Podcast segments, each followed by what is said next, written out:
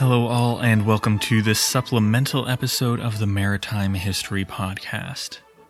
We'll call this episode 21.5 a reading of the Report of Wenamun, or The Misadventures of Wenamun, if you prefer that title. This text is a translation from the Ancient Egyptian, taken from Ancient Egyptian Literature, a Book of Readings, Volume 2. Before I jump in here, I do also want to apologize for any errant pronunciations of Egyptian names or places. Those are all my fault. I'm no ancient Egyptian scholar, but I am going to do the best that I can. With that said, here we go into the report of Wenamun. Year 5, fourth month of summer, day 16, the day of departure of Wenamun the elder of the portal of the temple of Amun, lord of thrones of the two lands, to fetch timber for the great noble bark of Amun Ra, king of gods, which is upon the river and is called Amun Userhe. On the day of my arrival at Tanis, the place where Smendes and Tentamun are, I gave them the dispatches of Amun Ra, king of gods.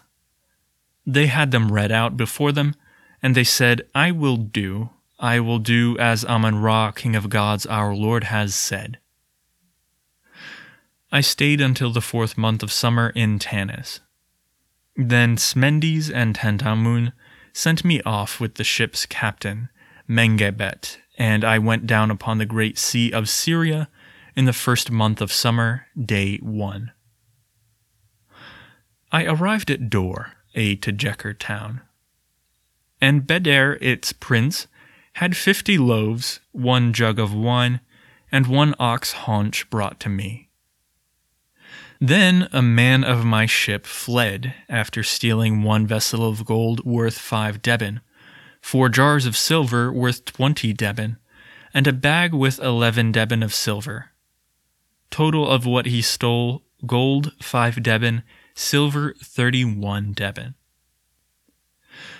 That morning when I had risen, I went to where the prince was and said to him, I have been robbed in your harbor. Now you are the prince of this land, you are the one who controls it. Search for my money. Indeed, the money belongs to Amun Ra, king of gods, the lord of the lands. It belongs to Smendes. It belongs to Herhor, my lord, and to the other magnates of Egypt. It belongs to you. It belongs to Weret, it belongs to Mekmer. It belongs to Tejeker Baal, the prince of Byblos. He said to me, Are you serious? Are you joking? Indeed, I do not understand the demand you make to me. If it had been a thief belonging to my land who had gone down to your ship and stolen your money, I would replace it for you from my storehouse. Until your thief, whatever his name, had been found. But the thief who robbed you, he is yours. He belongs to your ship. Spend a few days here with me. I will search for him. I stayed nine days moored in his harbor. Then I went to him and said to him, Look, you have not found my money. Let me depart with the ship captains, with those who go to sea. The next eight lines of the story are broken. Apparently, the prince advises Wenamun to wait some more, but Wenamun departs. He passes Tyre and approaches Byblos. Then he seizes 30 deben of silver from a ship he has encountered, which belongs to the Tejeker. He tells the owners that he will keep the money until his money has been found. Through this action, he incurs the enmity of the Tejeker. The story continues. They departed, and I celebrated in a tent on the shore of the sea in the harbor of Byblos. And I made a hiding place for Amun of the road, and placed his possessions in it. Then the prince of Byblos sent to me, saying, Leave my harbor. I sent to him, saying, Where shall I go? If you have a ship to carry me, let me be taken back to Egypt. I spent 29 days in his harbor, and he spent time sending to me daily to say, Leave my harbor. Now, while he was offering to his gods, the god took hold of a young man of his young men and put him in a trance. He said to him, Bring the god up, bring the envoy who is carrying him. It is Amun who sent him, it is he who made him come. Now, it was while the entranced one was entranced that night that I had found a ship headed for Egypt. I had loaded all my belongings into it and was watching for the darkness, saying, When it descends, I will load the god so that no other eye shall see him. Then the harbor master came to me, saying, Wait until morning, says the prince.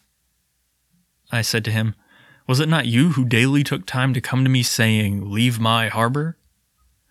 Do you now say, Wait this night in order to let the ship that I found depart, and then you will come to say, Go away? He went and told it to the prince. Then the prince sent to the captain of the ship, saying, Wait until morning, says the prince. When morning came, he sent and brought me up, while the god rested in the tent where he was on the shore of the sea. I found him seated in his upper chamber, with his back against a window, and the waves of the great sea of Syria broke behind his head. I said to him, Blessings of Amun. He said to me, How long is it to this day since you came from the place where Amun is? I said to him, Five whole months till now. He said to me, If you are right, where is the dispatch of Amun that was in your hand? Where is the letter of the high priest of Amun that was in your hand? I said to him, I gave them to Smendes and Tentamun. Then he became very angry and said to me, now then, dispatches, letters, you have none. Where is the ship of pine wood that Smendes gave you? Where is its Syrian crew? Did he not entrust you to this foreign ship's captain in order to have him kill you and have them throw you into the sea? From whom would one then seek the God? And you, from whom would one seek you? So he said to me. I said to him, Is it not an Egyptian ship? Those who sail under Smendes are Egyptian crews. He has no Syrian crews.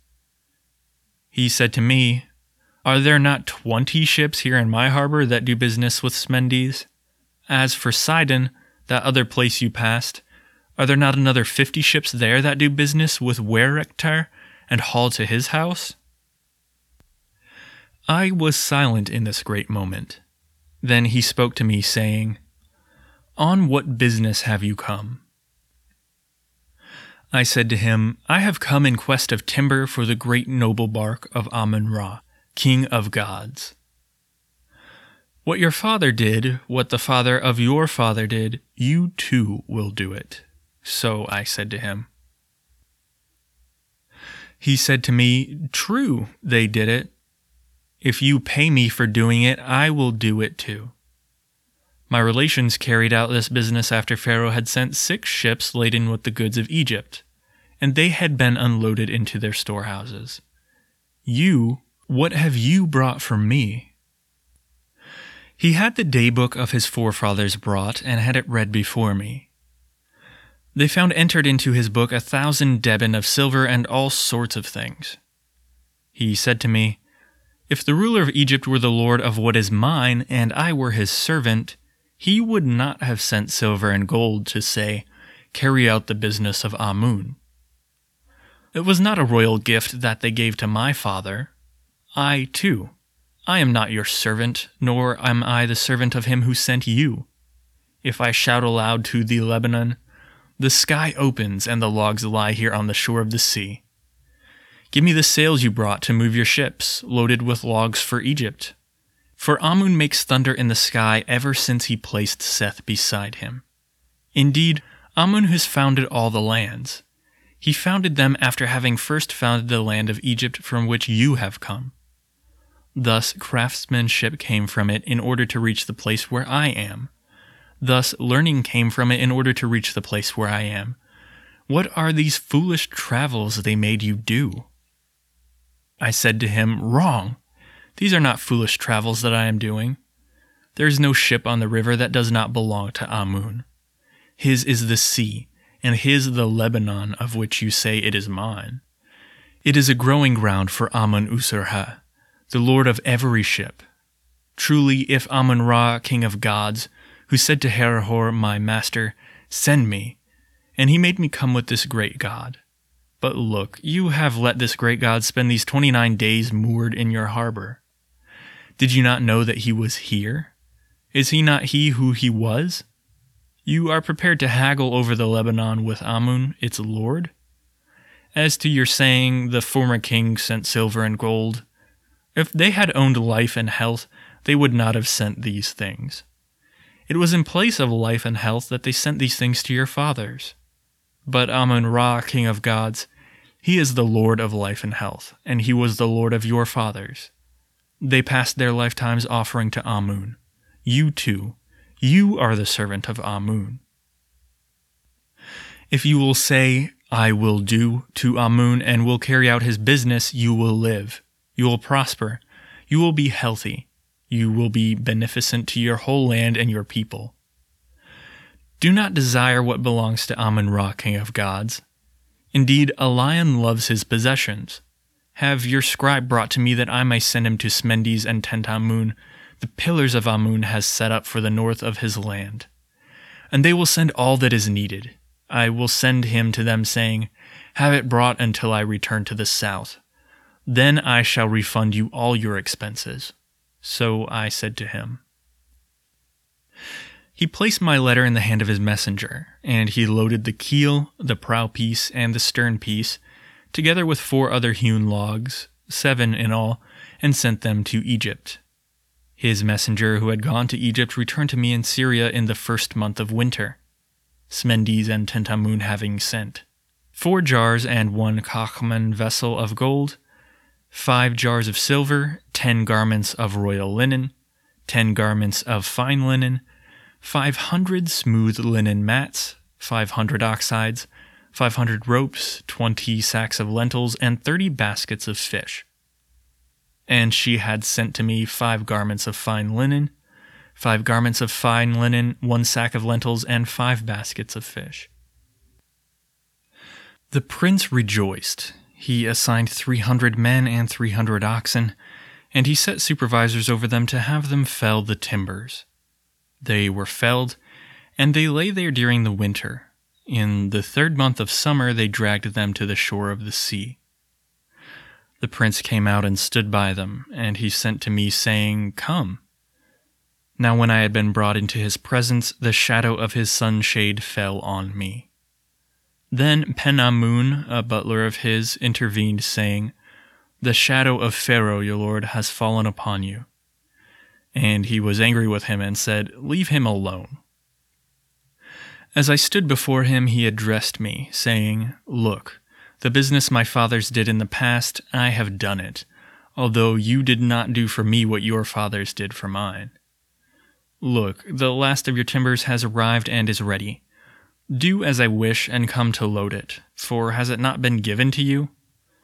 Do not come to look at the terror of the sea, for if you look at the terror of the sea, you will see my own. Indeed, I have not done to you what was done to the envoys of Kaimwesi, after they had spent seventeen years in this land. They died on this spot. And he said to his butler, Take him to see the tomb where they lie. I said to him, Do not make me see it. As for Kaimwesi, the envoys he sent you were men, and he himself was a man. You have not here one of his envoys, though you say, Go and see your companions. Should you not rejoice and have a stela made for yourself, and say on it, Amun Ra, king of gods, sent me Amun of the road his envoy, together with Wenamun his human envoy, in quest of timber for the great noble bark of Amun Ra, king of gods? I felled it, I loaded it, I supplied my ships and my crews. I let them reach Egypt so as to beg for me from Amun fifty years of life over and above my allotted fate. And if it comes to pass that in another day an envoy comes from the land of Egypt, who knows writing, and he reads out your name on the stela, you will receive water of the west like the gods who are there. He said to me, A great speech of admonition is what you have said to me. I said to him, As to the many things you have said to me, if I reach the place where the high priest of Amun is and he sees your accomplishment, it is your accomplishment that will draw profit to you. I went off to the shore of the sea, to where the logs were lying, and I saw eleven ships that had come in from the sea and belonged to the Tejeker, who were saying, Arrest him! Let no ship of his leave for the land of Egypt. Then I sat down and wept. And the secretary of the prince came out to me and said to me, What is it? I said to him, Do you not see the migrant birds going down to Egypt a second time? Look at them traveling to the cool water. Until when shall I be left here? For do you not see those who have come to arrest me? He went and told it to the prince, and the prince began to weep on account of the words said to him, for they were painful. He sent his secretary out to me, bringing me two jugs of wine and a sheep. And he sent me Tentne, an Egyptian songstress, who was with him, saying, Sing for him do not let his heart be anxious. And he sent to me, saying, Eat, drink. Don't let your heart be anxious. You shall hear what I will say tomorrow. When morning came, he had his assembly summoned. He stood in their midst and said to the Tejeker, What have you come for? They said to him, We have come after the blasted ships that you are sending to Egypt with our enemy. He said to them, I cannot arrest the envoy of Amun in my country. Let me send him off, and you go after him to arrest him. He had me board and sent me off from the harbor of the sea, and the wind drove me to the land of Alatia. Then the townspeople came out against me to kill me, but I forced my way through them to where Hatiba, the princess of the town, was. I met her coming from one of her houses to enter another. I saluted her and said to the people who stood around her, is there not one among you who understands Egyptian? And one among them said, I understand it. I said to him, Tell my lady that I have heard it said as far away as Thebes, the place where Amun is, if wrong is done in every town in the land of Alatia, right is done. Now is wrong done here too every day? She said, What is it you have said? I said to her, If the sea rages and the wind drives me to the land where you are, will you let me be received so as to kill me, though I am the envoy of Amun? Look, as for me, they would search for me to the end of time. As for this crew of the prince of Byblos, whom they seek to kill, will not their lord find ten crews of yours and kill them also? She had the people summoned, and they were reprimanded. She said to me, spend the night. And it's here that the texts that remain are cut off, and we don't have the end of the story. Thanks everyone for tuning into this supplemental reading of the report of Wenamun, and I hope you'll join us next time for episode 22.